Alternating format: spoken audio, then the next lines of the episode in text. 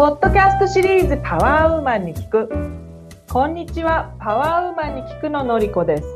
このシリーズはパワフルな女性の皆さんとの会話を通じてそのパワーをお届けすることを目的とする対話シリーズです。本日のゲスト、石橋聡子さん。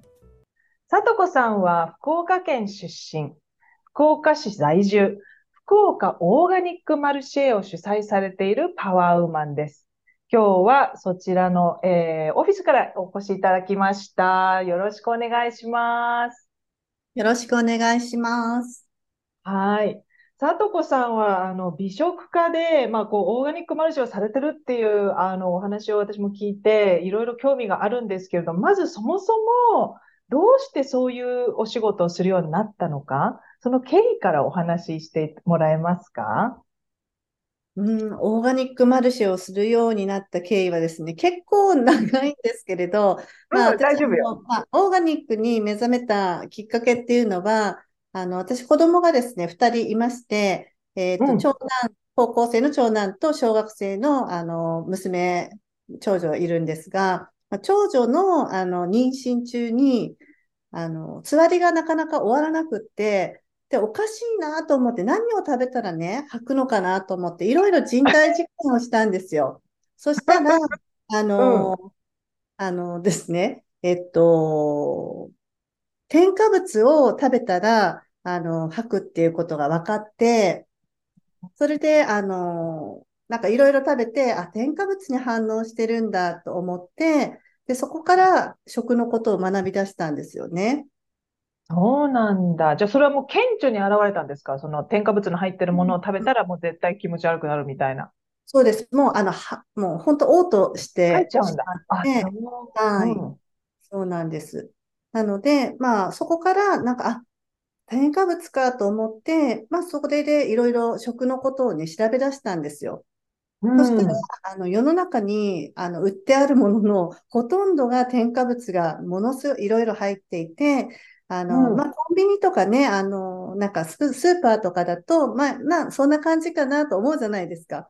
思ってて、まあ、そういったのは食べなかったんですけれど、あの、デパ地下とかもね、もうことごとく私は食べれなくて全部やっぱりダメで、で、あ、なんか全部にいろいろね、防腐剤とかね、いろいろ入ってるんだなって分かって、で、そこから、あの、まあ、添加物、農薬とか、うん、あとなんか、まあ、電磁波のことだったり、洗剤とか、もうありとあらゆる身の回りのことを、もう調べまくったわけですよ。で、子供が生まれて、でも、あの、子供生まれたので、あの、食べれるようになったんですけれど、あの、吐かないので、なので、そのね、あの、すごく教えてくれたんだなと思って、で、まあ、そこで食の大切さっていうのに気づいたんですけれど、まあ、そこから3年ぐらいして、あの、まあ、娘が3歳の時に私は起業したんですけれども、で、最初に、あの、レストラン、オーガニックのレストランを始めたんですよ。あ、それが最初だったんだ。なるほど。うん、やっぱりこのね、あの、食の現状を、やっぱりたくさんの人にね、こう、お知らせしないとと思って、たくさんの方にやっぱ知ってもらいたいと思ってですね、で、それを、うん、あの発信するためのレストランをやって、で、そのレストランでいろいろな先生方をお招きして、あの、セミナーとかをやっていただいて、うん、まあ、そういう運営をしていたんです。うん、うん、そこから、まあ、始まったんですけれど、まあ、そのレストランはですね、8年前にやったんですよね。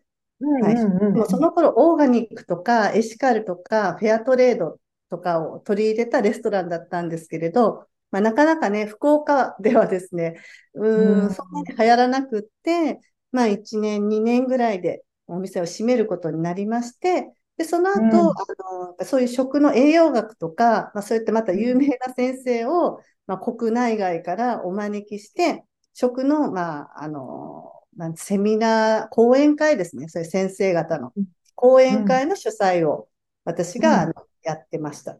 で、その後、それを経て、学校給食の問題に取り組みまして、うん、小学校のですね、あの、学校給食っていうのが、あの、まあ、息子がちょうど小学3年生ぐらいだったので、うん、まあ、それは息子がきっかけだったんですけれど、いろいろちょっと調べるきっかけがあってですね、調べてみたら、ああ、まあ、なんてすごい、すごいんだと思って、結構ね、やっぱり、まあ、まあ、捉え方いろいろなんですけれど、私のようにすごくこう食に気をつけて生活していると、学校の給食がだいぶね、10倍ぐらいこう添加物が多い感じなんですよ。でも、うんうん、あの、給食の担当の方、その市のね、方とかに聞いたら、一般の、あの、市場よりものすごく少ないですって言うんですよ。なるほど。まあ、気をつけてはいるわけですよ。ただ、ね、見ている基準が全然違っていて、で、まあ、あの、その給食のですね、問題点っていうのをやっぱり調べないといけないので、その学校給食改革委員会っていうのを結成して、市議会議員さんとか、県議会議員さんとか、それを政治家の方たちも一緒に勉強会をですね、3年ぐらいね、あの、うん、3ヶ月に1回とかっていうペースでやって、じゃあ、あの、現状どういう感じなのかっていうのと、うん、全国の自治体でどのようにやっているのかっていうのと、うん、いい例とか、あと悪い例とかいろいろありますけれど、あの、学校の給食を変えて子供たちがどういうふうになったのかとか、まあ実際変えている自治体も結構いろいろ全国で見るとあったので、まあそういったところをピックアップして勉強会の題材にして、あの、じゃあ今福岡市の給食は何が問題で、どのように変えたらいいのかっていうので、署名活動をしたんですよ。で、それをみんなでやって、署名を集めて、で、あの、教育長にですね、あの、面面会お願いして、で、あの、お渡しして、その資料とあの要望書っていうのをね、お渡しして、したんですけれど、それが何年前だろう ?4 年 ?4 年前ぐらいですね。うんうん、でも、あのー、まあ、教育委員会と一度そういうディスカッションのね、場をね、設けていただいたんですが、まあ、全然、あのー、なんていうのかな。か、変える気ないというか、あの、聞く耳、聞く耳持たんじゃないけど、あの、うん、まあ、めんどくさいんでしょうね、必要ないと思ってるのかな？必要ないって、そのコスト的にはどうなんでしょう？あの、いわゆるそのオーガニック、うん。いや、オーガニックとかに求めてなかったんです私たちが、はい。まずやるべきことは、まずパンね、パン、パンが、あの、外国産小麦でグリフォサートも入ってるし、マーガリンも入ってるし、トランス脂肪酸。で、そのパンを、あの、福岡市はね、週に2回なんですよ。で、ご飯が週3回なんですよ。だからパンがね、ちょっと多いんですよ。あの、全国平均は週4米半なので、うんうんうん、ちょっとパン多いから、あの、米飯給食にまずやりましょうねっていうのを一番やりやすい方法を提案したんですよ。ところが、やっぱりパンよりも米の方がちょっとだけ高いんですよ。なので、ちょっとだけ高いのを変えられないんです。でも今、米の消費の方が減ってて困ってるはずだと思ったんですけど、こんな言ってるけど、外国から輸入した小麦を使いたいんですよ。へえ。でも、その、パンの話聞いて今、はっと思ったのは、あの、福岡に来てすごい思うんですけど、福岡だけじゃないかもしれない。パン、日本で作るパンって甘すぎません？あの、なんていうのかな。菓子パンですかね？そう、甘い。いや、菓子パンじゃなくて食パンにも、その、あの、砂糖みたいなのが結構入ってるというか、とにかく、あの、私はヨーロッパ風のどっちかというと、あの、酸っぱいパンに慣れてるからなのか、あの、砂糖っていうものが一切入ってないパンが普通だと思ってるので、どっちかというと。菓子パン以外で白いパンで。だから白いパンとか食べると、すごく甘く感じるし、あの、後ろの材料を見ると必ずお砂糖みたいなものが入ってるんですよ、やっぱり。そうですね。なんかふんわり甘いですよね。そうそうそうそうそう、うんうん、あれも不思議だなっていつも思ってたんですけど。なんかもともと日本はね、ほら、パンを食べる文化はなかったから、なんかやっぱパンといえばお菓子みたいなイメージがあるんじゃないんですか？ああ、かもしれないね。よりも。アメリカから入ってきてるしね。うん。うんでもそのちょっと甘いパンを要は主食みたいにして食べてるわけなんで、あの、まあ、素材の問題もそうなんですけど、あんまり体にも良くないし、やっぱ子供たちにとってはすごくね、体に負担がかかる食事なんです。でも、なるほどね、要は小麦の方が、外国産の小麦の方が安くて、国産の米の方が高いっていうのは、あの、じゃあなんでそんなに小麦がね、安いんですかって質問したんですよ。うん。なぜ安いのかご存知ですかって聞いたら、うん。うん。あの工業製品的にあの大量生産された小麦だからですって答えられた。よくわかってるじゃないのと思って、だったらそのね、工業製品的にね、作られたその質の悪い小麦をね、子供たちのね、給食に出していいんですかって聞いたら、うんあの、いや、国が安全だと言ってますのでって、おはい、終わりまあそうなんだろうね。多分、でもサステイナブルかって考えると国産のものを使った方が、あのね、えーなんていうんですか、環境問題にも 取り組めるような気がなんとなくしますけどね。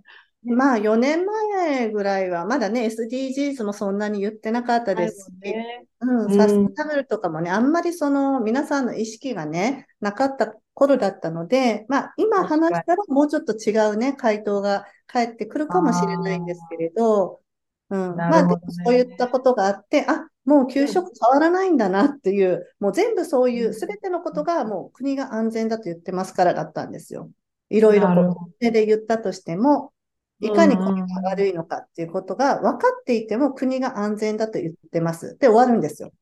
なるほど、なるほど。もうやっぱりそういう熱意とか、やっぱ思いがないと、あの、あ、変わらないんだなっていうことで、私たちももう結構、あの、げんなり諦めまして、それで、うんあの、とは言っても、あの、その、オーガニックとか、その減農薬とか、まあ、そういったさ農作物がないと、あの、実現しないじゃないですか。いくら買えますって言っても、あの、食べれるものがないと。うんうんうんうんうんないので、じゃあ生産者さんをもっと増やす活動をしようっていうことで立ち上がったのが福岡オーガニックマルシェなんです。なるほど、なるほど、なるほど。すごいね。でもその、その、もちろん、あの、た自分の体で体験した、その、なんて言うんでしょう。つわりとの戦いと、その添加物の体に対する影響をやっぱ自分で体感されて、こう思い立ったことっていう、そう、そういう歴史があるとはいえ、ん何がそこまで聡子さんの情熱をこう駆り立てるというか、なんでそれがそんなにあなたにとって大事なんだろそうですね。なんでしょうね。やっぱなんか、まあ、子供の頃から多分正義感は強かったんですよ。でも、だからといって、その人にね、なんかわーとかいうタイプではなかったんですけれど、なんか中学生の頃とかは、あの、弁護士になりたいとか思ってたし、まあでもなんかはいいろいろこう、ね、そうはならずに、結局、あの、なんかバーテンダーっていう仕事をや、ね、やってたんですけれど、う。うん、うん。それから結婚して辞めて、で、専業主婦を9年ぐらいやって、で、その子育ての中で、いろいろとこうね、気づくものがあって、まあそれをこう、世の中の人たちにもっと伝えたいっていう思いでレストランを始めて、で、そこからこう、いろいろいろいろこう、あの、な、つながってた。ねえ。すごい、でもすごいなと思います。その思いを表現したいって言って、レストランに行くっていう、レストランを作るっていうところがすごい発想だなって思うんですよね。すごいっていうのは本当になんていうのかな。あの、スケールも大きいし、結構大変だったと思うんですよね。で、今おっしゃってたように、そのオーガニックっていうものが浸透してないところでレストランをする、多分時期早だったんだろうね、きっとね。そうですまあね。理解してくれない環境にあったのかもしれないですね。うん、そうですね。だから最初にレストラン始めるときに、まあ、私よりももっと長くね、前から食事をオーガニックとか気を使っている、あのね、友人とかいて、あの相談したんですよ。こういったお店をやりたいって。やっぱオーガニックはその人の方が長く経験があるから、相談したら、あの、いや、宗教だと思われるから、オーガニックって名前をね、つけない方がいいって言われました。その時代。そうなんだ。はい。でもやっぱり昔って、オーガニックをなんかこう、推進してるというか、オーガニックな生活をしている人って、割とあのヒッピー系の方がね、多かったみたいで、ちょっとこう、なんだろう、自由人的な感じですかね。だから、まあ、最近もそんな話で、あの、生産者さんとね、お話ししたんですけれど、やっぱ宮崎とか鹿児島の方とか、まあ、南の方の、まあ、オーガニックがすごく30年ぐらい前から盛んでですね。で、そういうオーガニックフェスとかやってるんですよ。でも、ー系の人たちが多いから、ちょっと周りの人たちがちょっと怖くて近寄れないんだよね、みたいな話をしていて、でも私がやっているオーガニックマルシェ、まあ私がやってるぐらいなんてヒッピー系じゃないじゃないですか、言ったら。だからまあ普通の人がやっている、あの、マルシェだから、まあ周りから別にね、怖がられはしない。なるほど、なるほどね。だから、そういう、なんていうのかな、体にいいこととか、た、あの、例えば、うん、オーガニックもそう、有機栽培もそうだし、そのヒッピー、ナチュラル系とか、あの、毒の入ってもない、入ってない、こういうものはもう排除するとか、なんか多分あれでしょうね、その、あの、よ、よ、これは絶対にいい、これは悪いっていうふうにはっきりしてしまうと、こう、もうその信者しか入ってこれないみたいな状況が出来上がっちゃうんでしょうね。別にね、あの、毎日例えば菜食主義である必要ないけど、一週間に一日だけお肉食べなかったら世の中すごいあの影響があるんだよみたいな、そういうなんかこう、考え方にならないのかなって私もいつも思うんですよね。なんか、あの、お肉あんま食べないって言うと、え、菜食主義なの？とか、いや、菜食、いや、別にあの、さん、なんとか主義じゃなくていいんですと。ただ今日はお肉食べませんって、それだけの話みたいなね。ね、そういう考え方になっていくと、すごいいいよね。もっと楽に。そうですね。だから、オーガニックイコール、イコール、なんかベジタリアンだと思われたりとか、そうそうそう。やっぱりレストランとかしてた時に、私別に何でも食べるんですけれど、お肉も食べるし、魚も食べ、卵も食べるし、ただ、そんなたくさんは食べないねっていうだけで、でもね、勝手に雑誌とかに、オーナーは、あの、なんか、ビーガンでとかって書かれて、え、誰、誰がビーガンなんとか思って、本当だよ。しかも書かれてほしいとか思って。あ、そう。はいそれすごいよね。だからそこが、やっぱりそのイメージが一人歩きしている、間違ったイメージが一人歩きしちゃってることの結果ですよね。そうですね。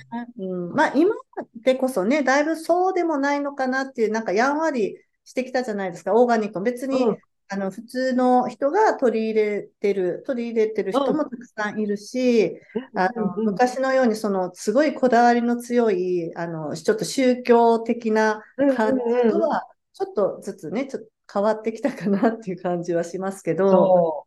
ねえ。あとはあれかな、カタカナ言葉が一人歩きしてるのかもね。わけわからないのに勝手に、ねえ、なんかこう、だってオーガニックってもともとは有機ってことでしょ？そうです。そうですよね。有機栽培、有機栽培されたもの、だから別にベジタリアンだとかなんとかそうそうそう。うん。あの、平飼いの、あの、えー平飼いのチキンのこともじゃあオーガニックっていうの？あそうですね。私はオーガニックのカテゴリーだと思ってます。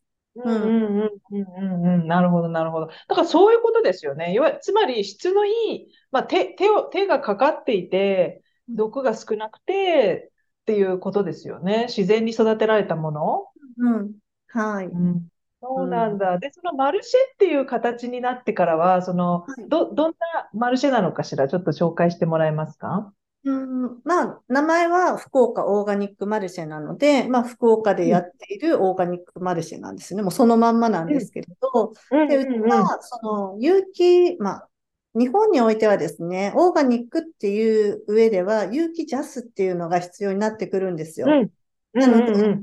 オーガニックっていう名称の使い方もすごく、うん。あの厳しくなってきていて、うん。本当はその有機ジャスを持ってないものはオーガニックって言ってはいけないんですけれど、うちはもうオーガニックマルシェって名称なので、あの、有機ジャスを持ってなくても認証にこだわらず、あの、環境に、あの、配慮した、あの、作られ、環環境に配慮して作られた農作物や、まあそういったものを使って作られた加工品、それから、うんあの生活用品全般のものを集めたマルシェをやってます。うんうんうん。なるほど。それは、えっと、定期的に行ってるんでしたっけ？場所はいつも同じじゃなかったですよね。まあそうですね。前は、あの、一番最初にやったのが、天神の華厳神社さんで、一番最初うんうん、それはもう実験的にやったんですよ。うんうんうん。福岡はですね、あオーガニックマルシェって言われるものがなかったんですよ。なくて、ああ、なるほど。他のね、九州各県では何かしらあったんですね。うんうんうんでも福岡はなかったんですよ。だから、うん。一番最初に私がそうオーガニックマルシェを始めたんですけれど、あの、どれぐらいその生産者さんがね、集まるかっていうのがもうなかったので、わからなくて、じゃあまずやってみようということで、あの試験的にやったのが2019年の秋なんですよね。うん、なるほど。はい。で、試験でやってみたんですけれど、まあ、その2019年で55店舗集まったんですよ。うん、すごいじゃないですか。うん、結構集まったねっていうことで、あとやっぱお客様からも、うん、あの出店者さんからも、やっぱここにあるものは安心安全、あの、うん、ある一定の基準をね、満たしているので、まあ、あの、出店者さんも横のつながりがね、やっぱ同じ方向を向いて、あの、頑張っている人たちなので、まあ、いろいろ連携とかですね、情報交換とかの場にもなっていて、すごくまあ、好評だったんですよね。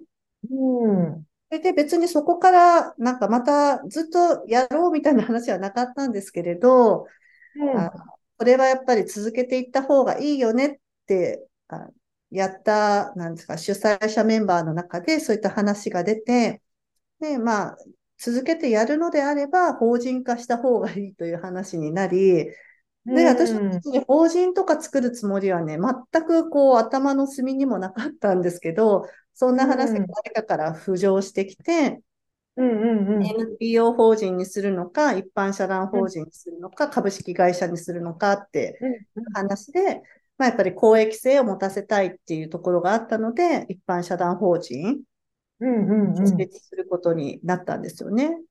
うん。それが2020年の2月です。ほう、じゃあもう本当にコロナ禍というか結構ね。設立して、なんかいろいろこう、もう予定いろいろ決めた、決めてたんですよ。まあ、3月、4月、5月、6月とかね、あったんですけれど、あのコロナにいきなりなっちゃって、全部こう、その予定が全部飛んだんですよ。設立からすぐ。そっか。で、え、私たちなんか法人作ったのにどうしたらいいの？みたいな感じで、本当に何もすることがなくて、はい。で、まあ、でも、ね、うん、2019年に集まってくれた55店舗の生産者さんたちと、ちょっとズームでね、なんかお話ししたりとか、うん、まあ、自分たちできることは何なのかみたいなのをちょっと、あの、ね、ヒアリングからちょっと考えたりとかして、で、まあ、半年ぐらい過ぎて、で、開催できるようになったのが10月、初めて、はい、10月に開催をして、で、そこ、あ、それはもう場所を移してですね、大丸さんのパサージュ広場で、あの、春と秋に、あ年に2回、あの、うん、パサージュで開催、2年ぐらいやってたんですよね、そっちで。うん、うん、うん、うん、なるほど。はい。で、その後、去年の秋から、あの、公園の方にデビューして、百貨店さんのね、うん、あの、パサージュ広場から場所をまた移して、で、公園で初めて、あの、開催をするっていうことになって、で、今は、あの、舞鶴公園の三広場で今年の秋は、はい、うん、えー、です。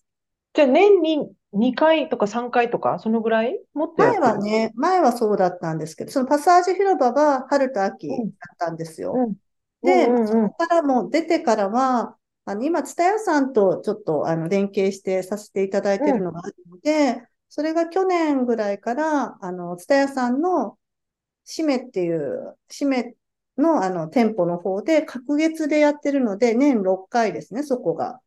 おー、な年6回やりながら、あと秋とか春とかに結構大きいのを単発で入れたりとかっていう感じ。うん、あとは、なんかこのハモールさんとか、うん、なんかこういう商業施設からの依頼があったりしたときに、それを受けて、そこでマルシェをさせていただいたりとか、うんうんうんうん、なるほど。で、年にまあ10回ぐらいやってる感じですかね。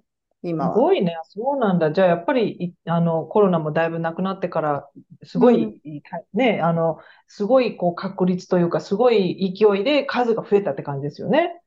そうですね。はい。開催、開催、開催する頻度が一気に上がったってことですもんね。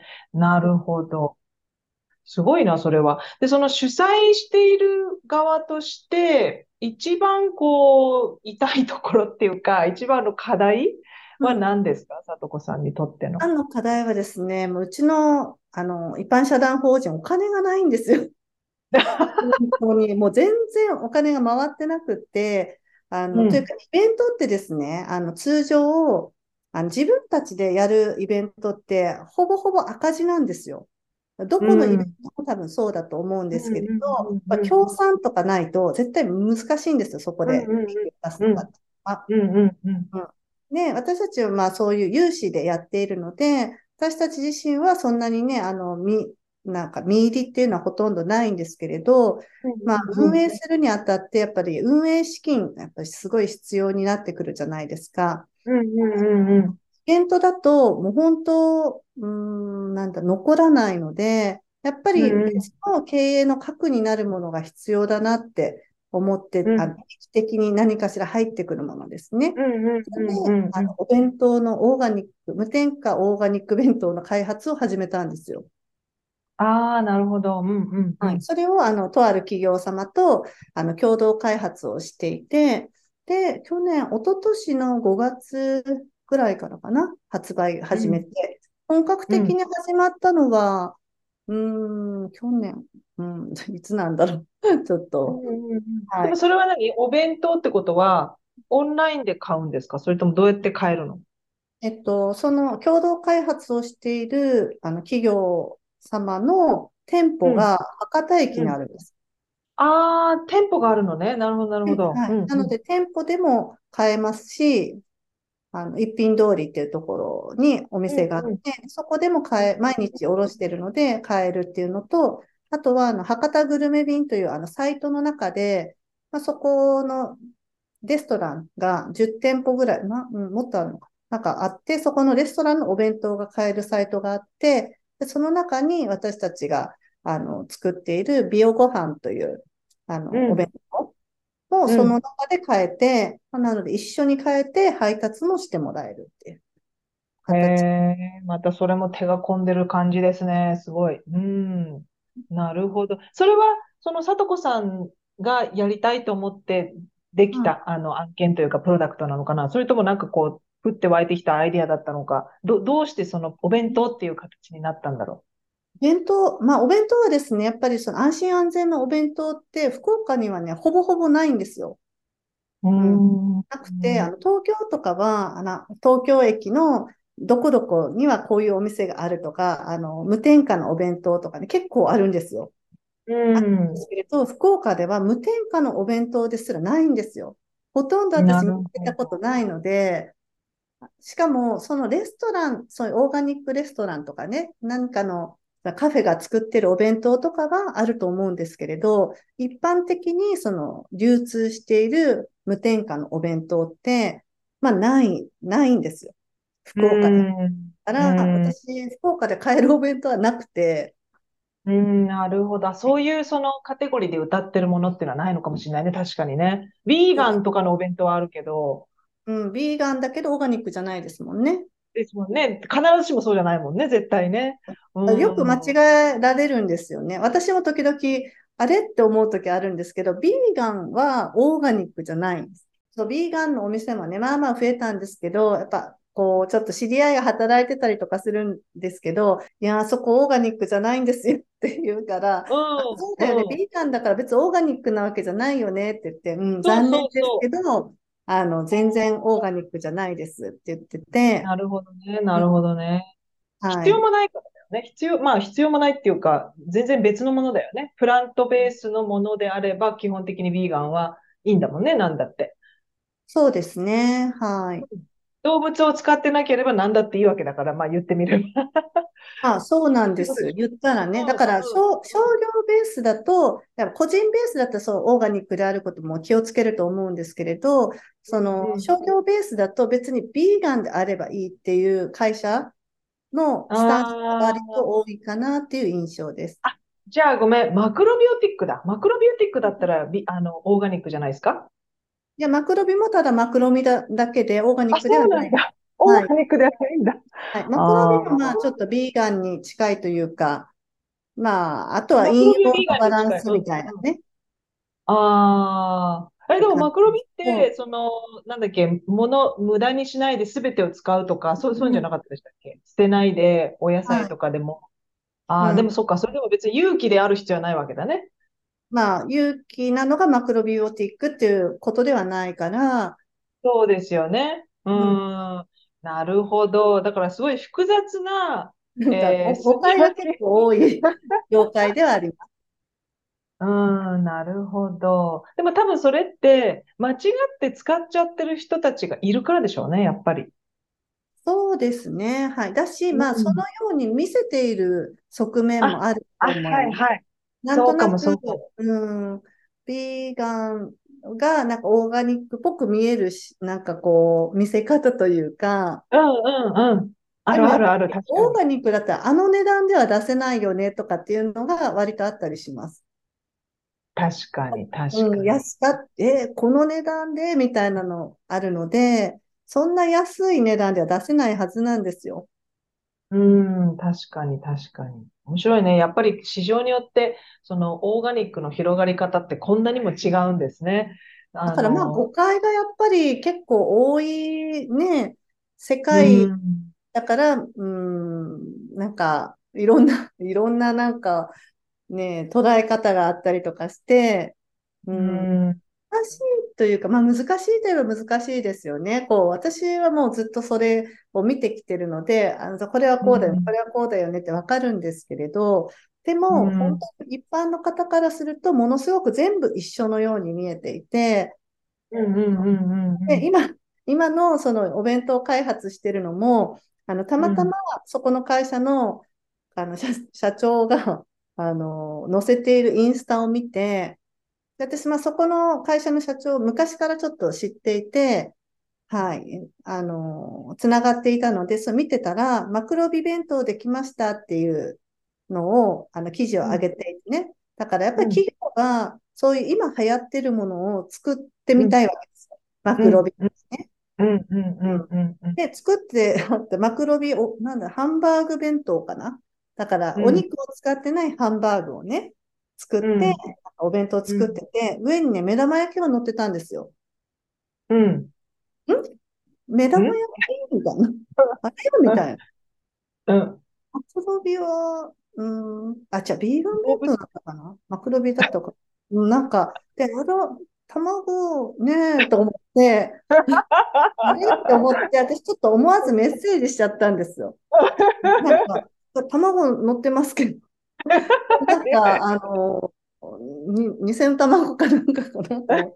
何で作ってるんですか？みたいな。感じで、あ、うんうんうん、ね、あの、ハンバーグは肉なしで作ったけど、卵乗ってるよ、みたいな。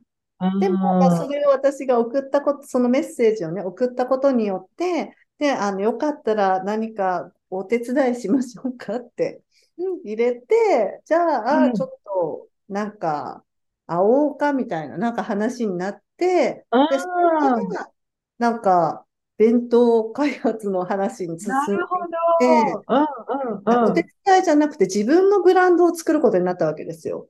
なるほど。すごい話じゃないですか。でも結構かかりましたよ。最初のリリースまで。一年、丸一年かかったと思います。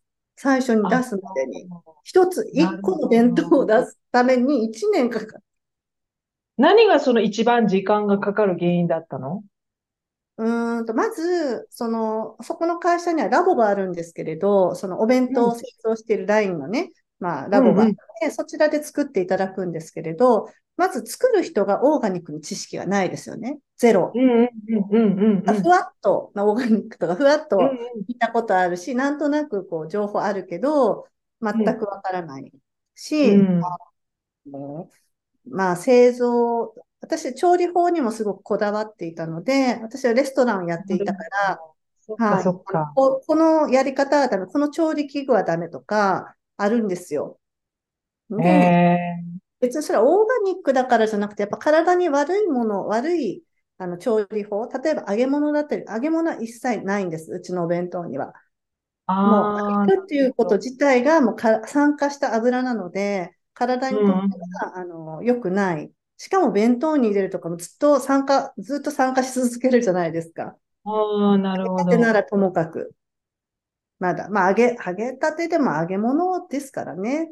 うんうんうんうん。でもたまにはいいと思うんですよ。ただ、うんね、それは全然体にはいいものではないので、嗜好品っていうカテゴライズですよね。なるほど。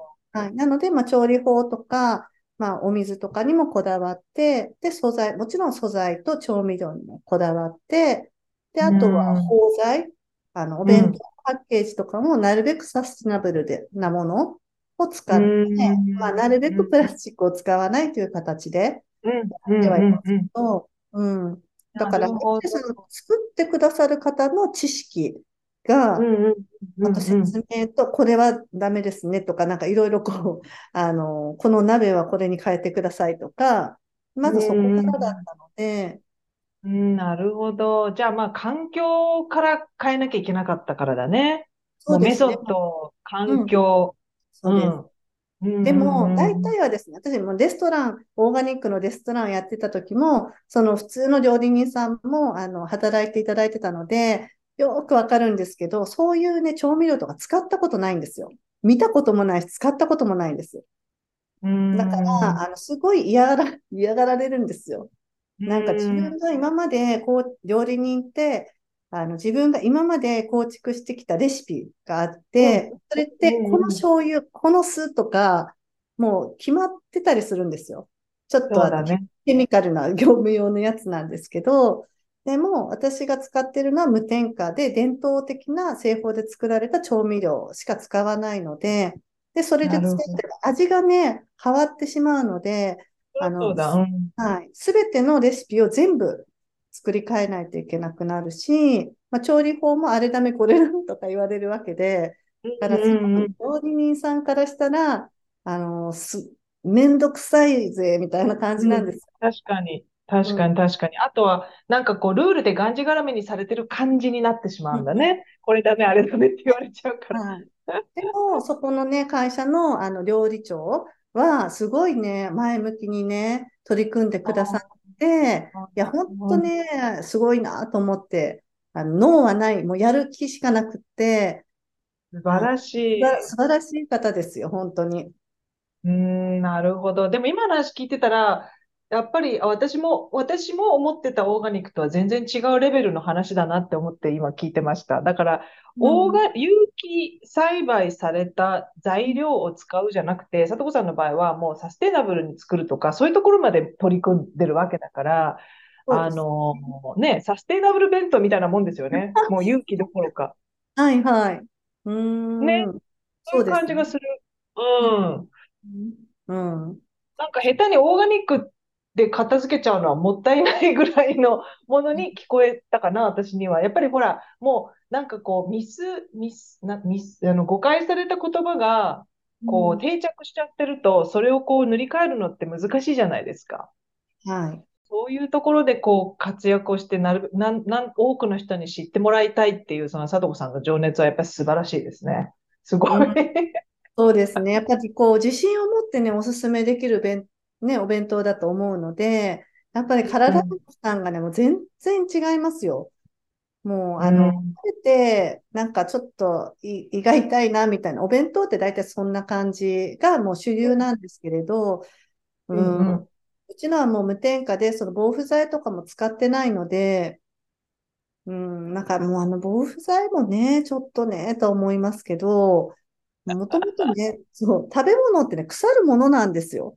なんか腐るうん。前提なんだから、その腐らない食べ物を前提として、人間のね、人の食べるものをね、考えたら、ちょっとおかしくなりますよね、考え方が。だからも腐そうね。まあだから、が当たり前みたいになってるから、うん。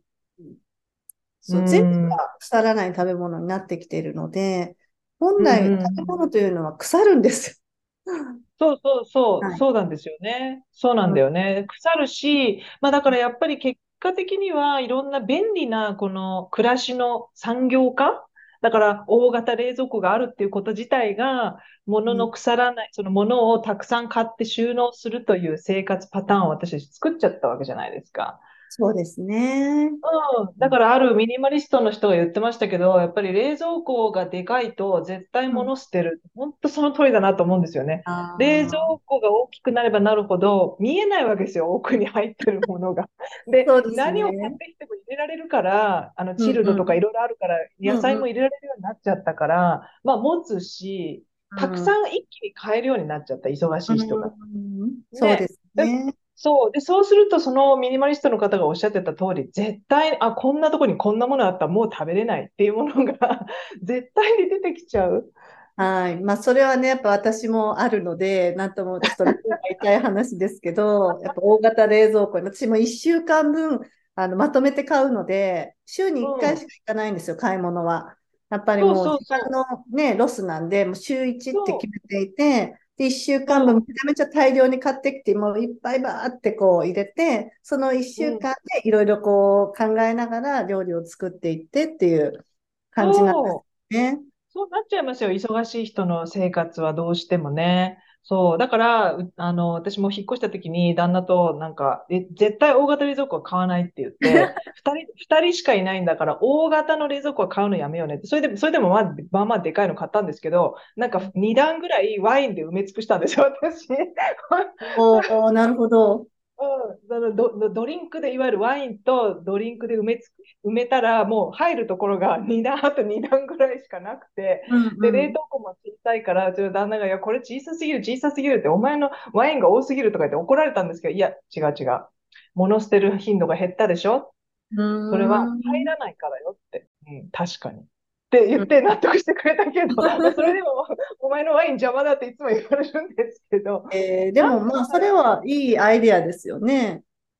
ていうかね、やっぱりそうしないと、佐藤さんが耳が痛いって言ったみたいに、なんうん。かもうそういう作りになってるわけですよ。だってう見えないからん。さ、冷蔵庫で。かすぎて。うん。はい。ねえ、だから、なんか、もちろん毎日お買い物い行ってっていうのは大変なんだけど、だからなんか私うん。福岡に住んでて嬉しいなと思うのは、やっぱそこらに結構八百屋さんとか、あうん。の、コンビニに野菜が売ってたりするから、あうん。の、こう、なんていうのかな、たくさん、あの、すぐどこでも買えるっていう環境うん。にいられると、あ、やうんっぱり嬉しいなっていうのはありますよね。そうですね。うん。でもまあ、私のように、どこででも買えなくて、オーガニックスーパーしか行かないか。から、あの、そんな近くにはないんですよ。だから、あまあ。週に、まあ、でも別に遠いわけでもないんですけど、車でね、15分か20分ぐらいかな。別にそんな遠くもないんか。だけど。難しいね。そうですね。だからまあ、近くにあるスーパーには行かないから。ああ、なるほどね。だからうん、私的にはそういう意味では、レベル的には私は九州産のお野菜を買うようにしてる。うん、うん。だから飛行機に乗ってないお野菜を買うっていうことですよね。ああ、なるほど。うん、ううん。ん。だからさ、どこかサステナブルになるには、やっぱり遠くから飛んできてるもの、だからうメキシコかん、ら来てる豚はい。肉とか食べたらよ、ね、よりは、そこで作られた豚ちゃんを食べた九方がい州、いと。九州産のものを、みたいな。そうそうそうそうそう、九州産のその土地のものを食べるっていうところで、一応私は自分でそれで OK って、あの、片付けてる。ね。ううんん、うん。確かに。でもそれも大事なことですよね。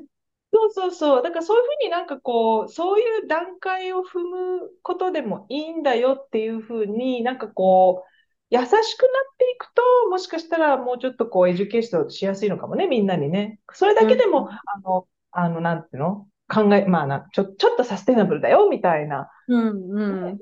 そう思います。だからやっぱりそれ、なぜそうなのかっていう背景をね、やっぱ知ることが大事だと思っていて、なんかなぜその、私の場合だとそのオーガニックだったりとか、まあ地産地消もありますけど、なんか何を基準に物を選ぶのかっていうそのバックグラウンドにあるそのストーリーとか、まあ背景、そうじゃあこれがどのように世の中にとって影響を及ぼしているのかっていう、まあ、そういった部分まで見えないと選べないじゃないですか。そうなんだよね。そうなんだよね。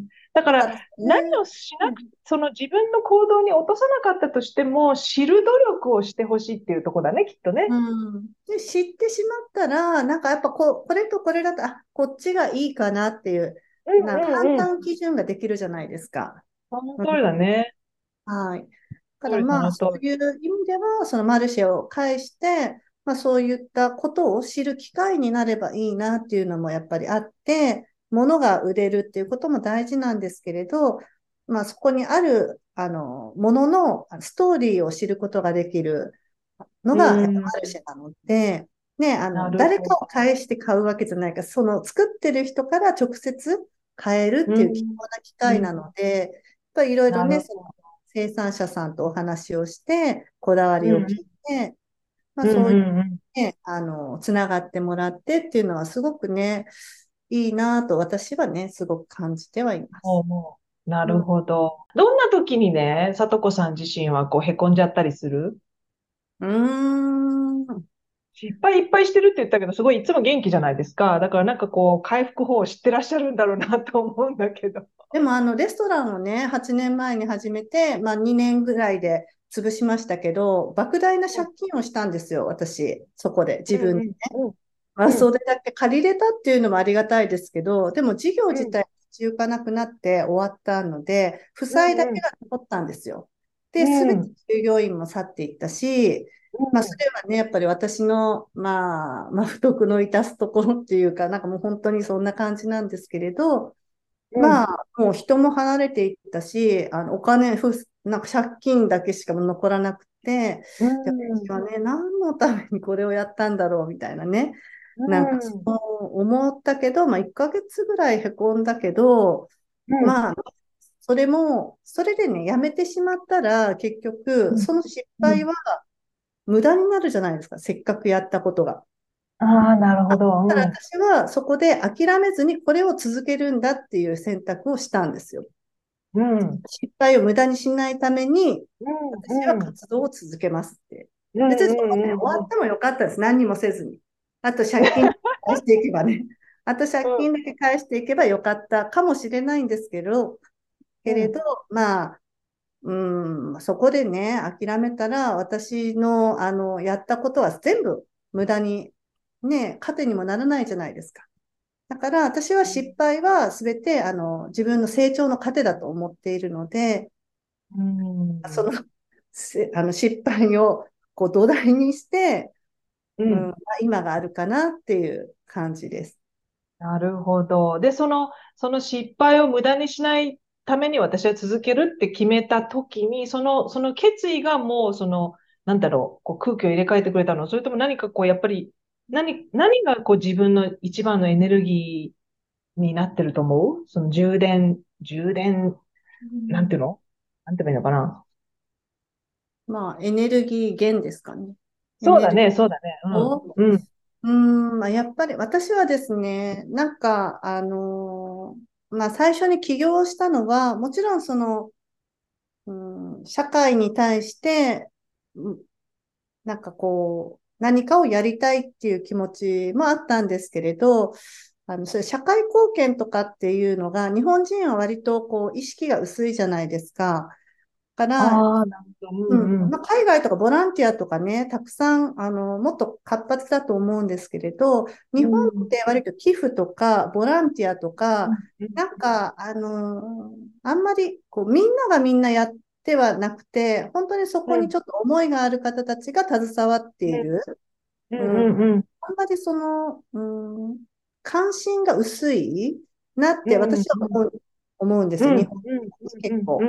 だから、あの、やっぱりこう、なんか恩、恩送りじゃないけど、自分のなんかできることを、なんか社会に還元していくっていうことが、私はすごく大事だと思っていて、で、そういう姿を、あの、子供たちに見せたいなってい。うところがやっぱあります。私の背中を見て、そういうことをやる、あの、うん、やることの意義とか大切さを、うん、お金にならなくても、伝えたいんだね。はい、やるっていうことが社会的に意義があるっていうことを、まあ、子供たちに伝えたいなっていう思いはあります。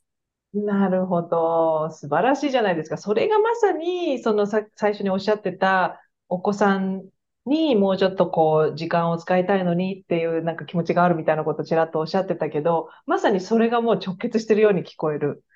だから、さんはそれを見てるから、いいんだよ、それでって。ママ、それでいいんですよって。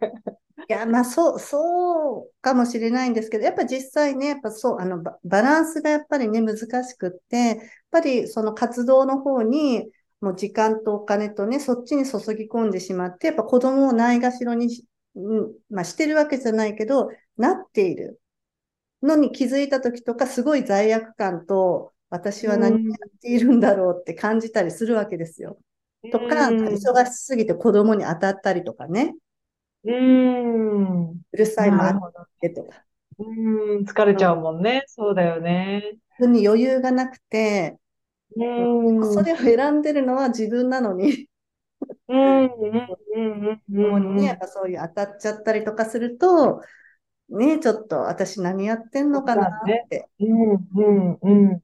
そっか、そっか。でもそれは絶対大丈夫だと思う。だって結局はお子さんの未来のためにやってるわけだし、どこかできっとつながるよ。そうですね。あとはまあね、自分の子供のことも大事なんですけれど、やっぱ子供が将来生きるその未来をもっと良くしたいなと思っていて、で、うんうん、うちの子たちは私がね、全部ご飯を作って全部環境を整えているわけなんで、それはね、なんか病気とかもあんまりしないし、あの健康ですよ。でも、彼らが生きる社会のほとんどの友達がみんな癌になったら悲しいじゃないですか。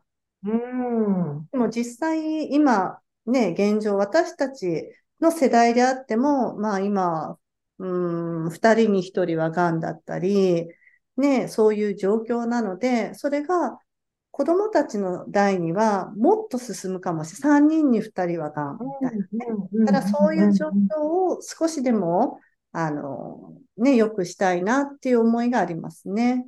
なるほど。素晴らしいと思う。素晴らしいと思うし、やっぱりそういう人がいてくれるから、社会がそうやってちょっとずつ変わっていくんじゃないかなって思う。うん、ね。あね、何もしないよりはね、やっぱり自分ができる範囲で できることを。うん。うん。うんうんうん。いや、おかなり自分のできる範囲と言いつつも、かなり大きなスケールのところにいらっしゃるように私には見えるんですけど、そうやってスケールが大きくなったあたりで、ちょっとあの、あちらの世界にいる人にお 質問を 投げてほしいんですけど、菅子さんに聞きたい質問は確かそれにちょっと関連してたよね。と、ね、このマルシェの運営を始めて4年目になりますが、子育ての両立で時々悩みますっていう。で、今後、この、うん、活動をどのようにね、やっていくかっていうことが時々ね、やっぱちょっと悩ましくなったりするんですよね。もうちょっとあと5年とか10年とか、ね、すごく大事な時期に私はなんかこの活動をこんなにメインにしていいんだろうかっていうね、うんうんうんうん、はい、気持ちがあるわ。わ、かりました。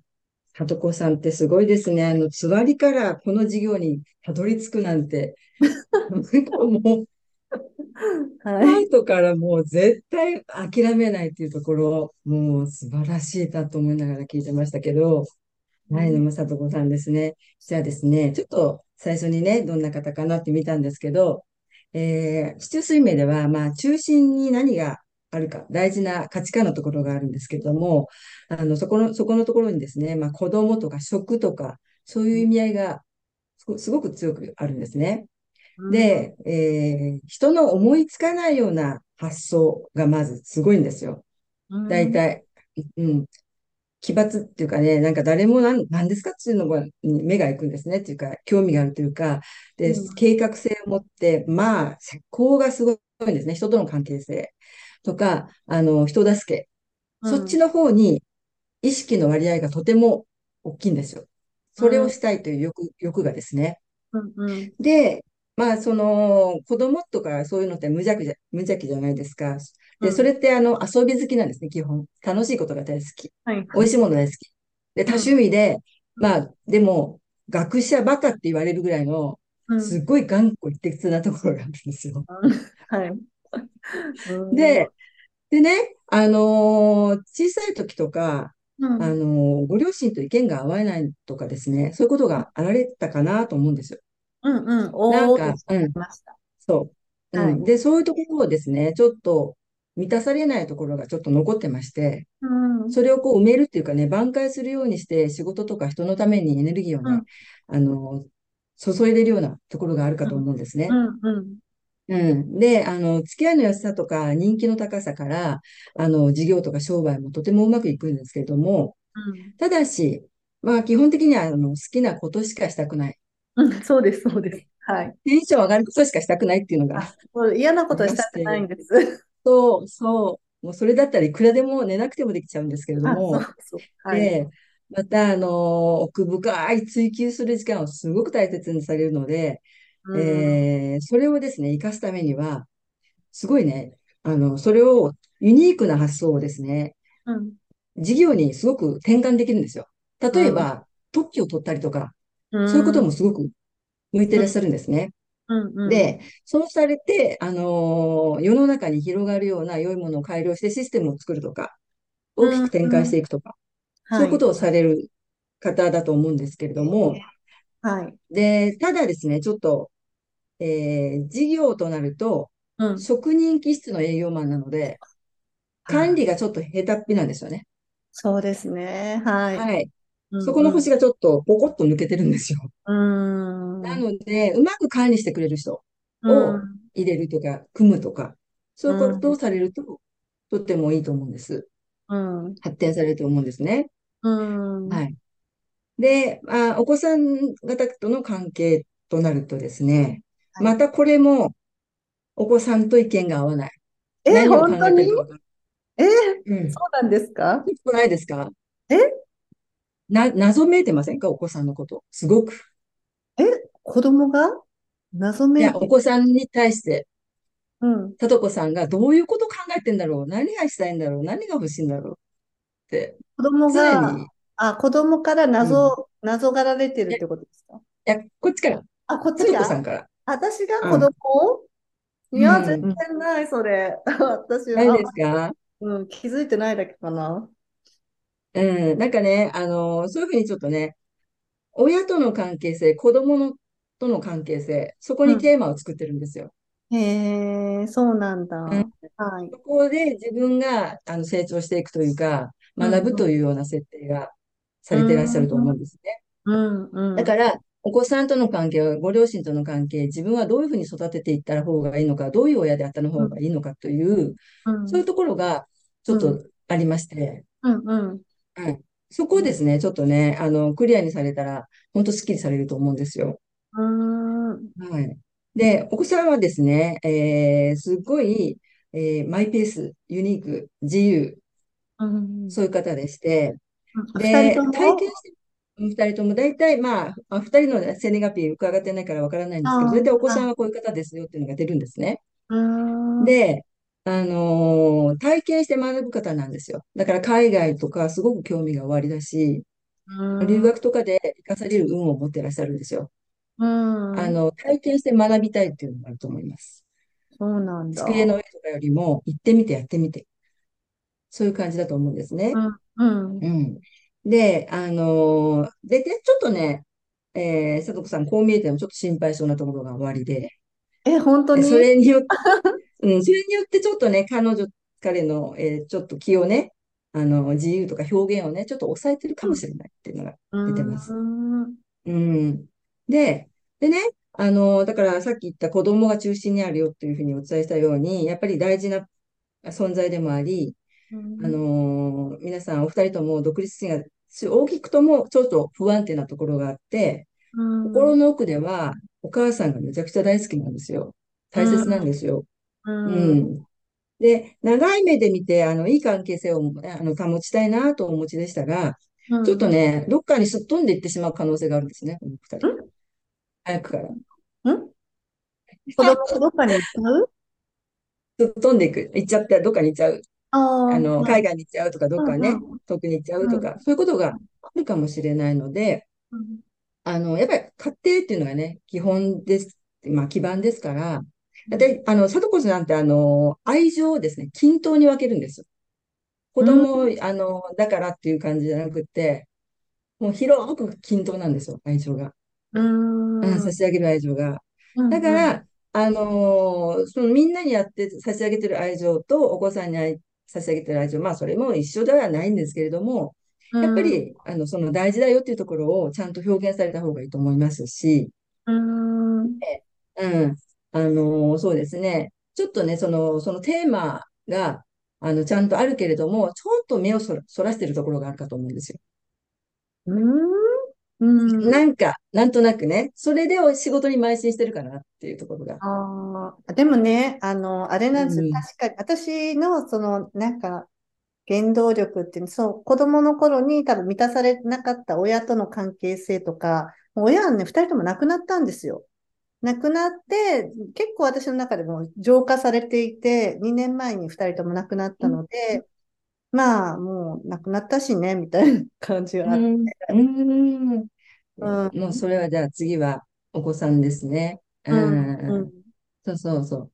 だからですね、あのーまあ、背中を見せてね、あのー育てるっていうのはすごく素晴らしいと思うんです。これ本当正解だと思うんですよね。うん、で、で、でもですね、やっぱお子さんは、あの、ちょっと素直じゃないっていうかね、思いを素直に告げないというところが終わりのようなところがあるので、やっぱり本当に何を求めてるかとか、そういう共感、あの、深いところに、え、で、関係性をつ使う、あの、気づくとかですね、そういうことをされると、あの、いいんですし、特にですね、39歳から58歳は、お子さんとか、うん。あの、企画、分析、発信という、あの、流れが来てるんですよ。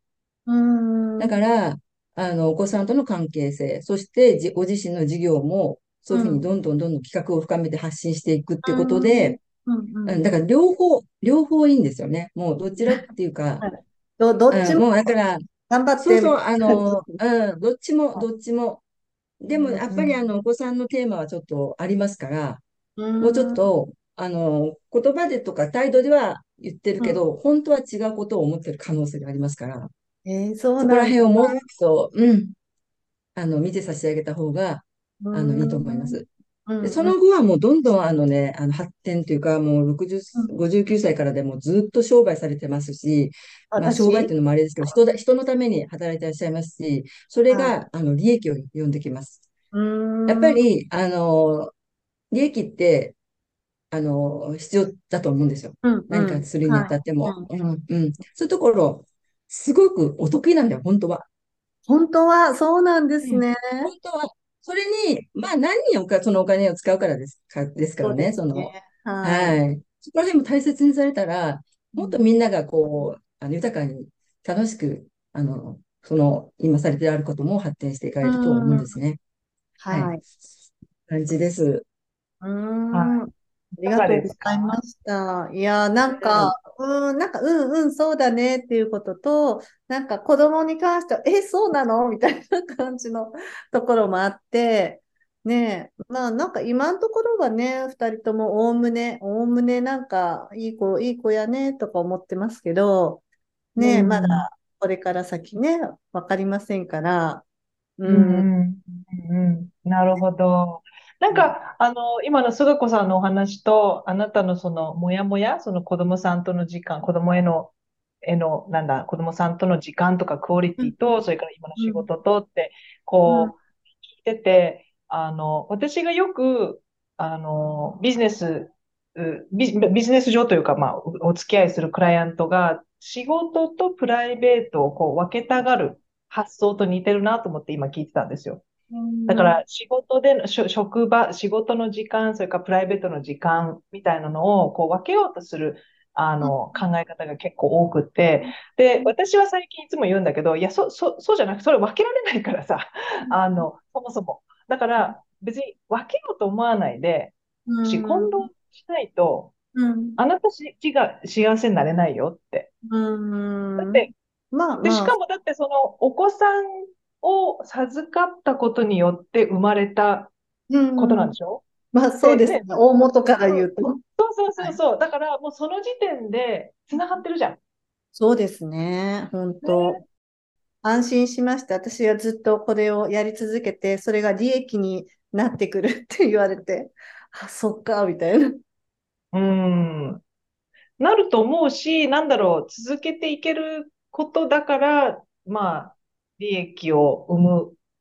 もしかしたら今は目に見えない、その、その今のこの世の中では利益って言ったらお金かもしれない。だからお金っていう形にはなってないかもしれないけれども、それ以外の利益にはもうなってるんじゃない、そうです、ね、お子さんの健康とか、あなたの健康とかってもうない、プライスがつかないじゃないですか。価格のつけられない。ね、はい、うん、その今のね、環境そのものがね、はい、そうそうそう、うん、すごいリッチな環境にいらっしゃるんじゃないかなって思います。そうですね。それで言ったら、まあ、プライスレスですよね。そう。そうなの。それを、まあ、利益化っていうか、プライスをつけたら多分とんでもないプライスになるよね。うん、そうですね。いやー、なんか元気が出てきたやろ。素晴らしいと思う。だからそうやってなんかこう、見てあげるっていうのもなんかいい、いいかもしれないよね。失敗じゃなくて、その成成功してる面もいっぱいあるっていうか、そうですね。まあそう言いながらもね、ほら息子とか娘に、みん。あの失敗、失敗は成功のもと、失敗した分だけ あの成功するんだみたいなことをね、あの自分が言っときながら、なんか時々、ね、うん、んとかなって、なったり、ね、まあするんですけど、まあ、やっぱりね、忙しすぎるのは良くないですね。精神を蝕んでいくから、やっぱりこう適度なね、余暇と、あの、ゆっくりした時間とか、あの、思考をね、深める時間とか、あのリラックスする時間がね、やっぱり必要だなと思うので。そうだね。そうだね。じゃあ、そんな気持ちになったところで、今日聞いてくる皆さんにどんなパワーをさとこさん送りたいですか？